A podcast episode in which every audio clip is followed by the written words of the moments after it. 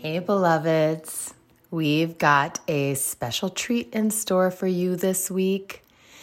So, How to Survive the End of the World's amazing producer, Zach Rosen, has his own show that I also love. It's called The Best Advice Show. And we thought you'd like this episode, so we're dropping it as one of our bonus episodes while we're on break. If you love the show and you want to hear more from Zach, subscribe to The Best Advice Show wherever you listen to How to Survive the End of the World. Enjoy and talk soon.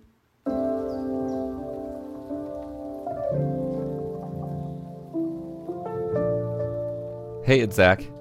It's The Best Advice Show, where every episode I invite on a different guest who offers me one piece of advice.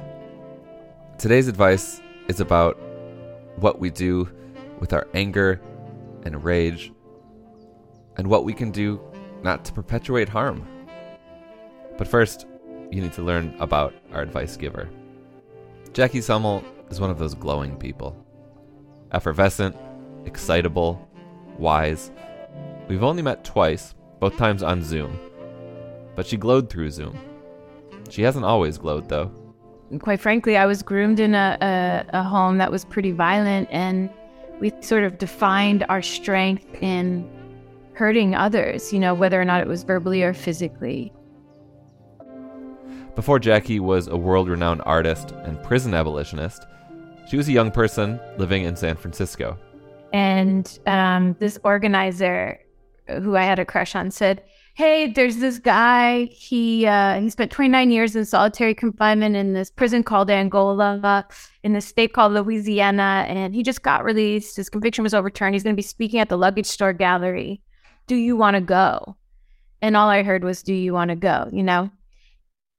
What Jackie didn't know at the time is the speaker at that event she was invited to, Robert King, he would completely change her entire life. Robert King is one of the Angola Three, one of three guys, along with the late Albert Woodfox and late Herman Wallace, who were held for decades in solitary confinement while imprisoned at the Louisiana State Penitentiary, also known as Angola. All Jackie knew at the time, over 20 years ago, was that she wanted to get to this Robert King event so she could flirt with her crush.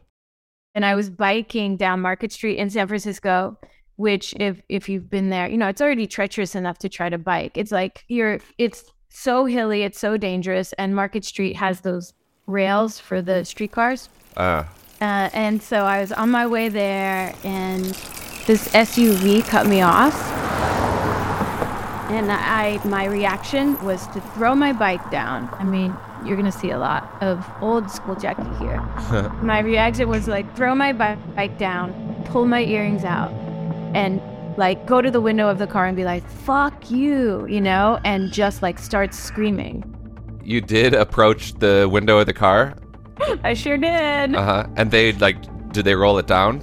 No, they drove off. You were just kind of screaming. I was screaming. I was ready to go. Yeah. You know, I was heated. Yeah. The anger just was coming out, right? And I kind of put my earrings back on, reapplied my makeup, and walked up the stairs of the Luggage Store Gallery, and I sat in front of a man who had just spent 29 years in a 6-foot by 9-foot cell for a crime he couldn't have possibly committed. That was longer than I had been alive at the time. And I sat in front of him, and he was not visibly angry. And I was like, shit, I got something to learn from him, right? Mm-hmm. And so the next 20 years have really been organized around that process of unlearning and relearning. And how do I know it's working? Is because I've had many, many more moments of, you know, getting cut off, many more moments of people saying really horrible things, moments of violence, you know, sexual violence and verbal. And I've yet to pull my earrings out. You know what I'm saying? Like, I'm not going fisticuffs again. I've unlearned that. And that has brought me a sense of peace that I do believe will lead to liberation. And when someone does act in some kind of verbal or emotional or sexual violence toward you, like, if you're not taking on that anger, where do you think it goes? Committing yourself to abolition really is committing yourself to practices that transmute, right? That are alchemizing ideas of anger. Anger is really important. Anger will get you out of situations of harm, but it's also really satisfying and motivating you for ideas of punishment and revenge, which, you know, ultimately causes more harm. And so being able to take ideas of anger and rage and then transmute that and put that into direct action, whatever that might be specific to the situation, is maybe the greatest gift that I received from Herman, Albert, and Robert, from my elders. Yeah. And they learned how to do that, you know, from solitary confinement, from decades in solitary. And so I sure as shit better be able to do it with all the privilege that I have now. Yeah. When Jackie thinks about all the unlearning she's done, she thinks about this one passage from Viktor Frankl. He's the Holocaust survivor and author of the book Man's Search for Meaning. He wrote, "Between stimulus and response, there is a space. In that space is our power to choose our response.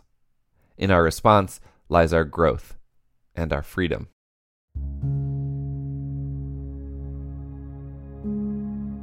When you get cut off in traffic, right?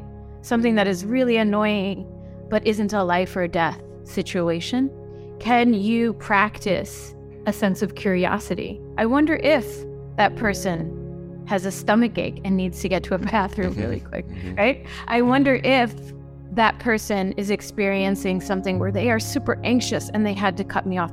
And you just start to build up the muscles to get curious about things that have hurt you, rather than sort of fall into the practices where you wish harm or actually cause more harm in those situations. And so it's a practice to kind of unlearn the kind of instinctual, man, I want to fucking punch that guy. It's a practice to get away from that thinking.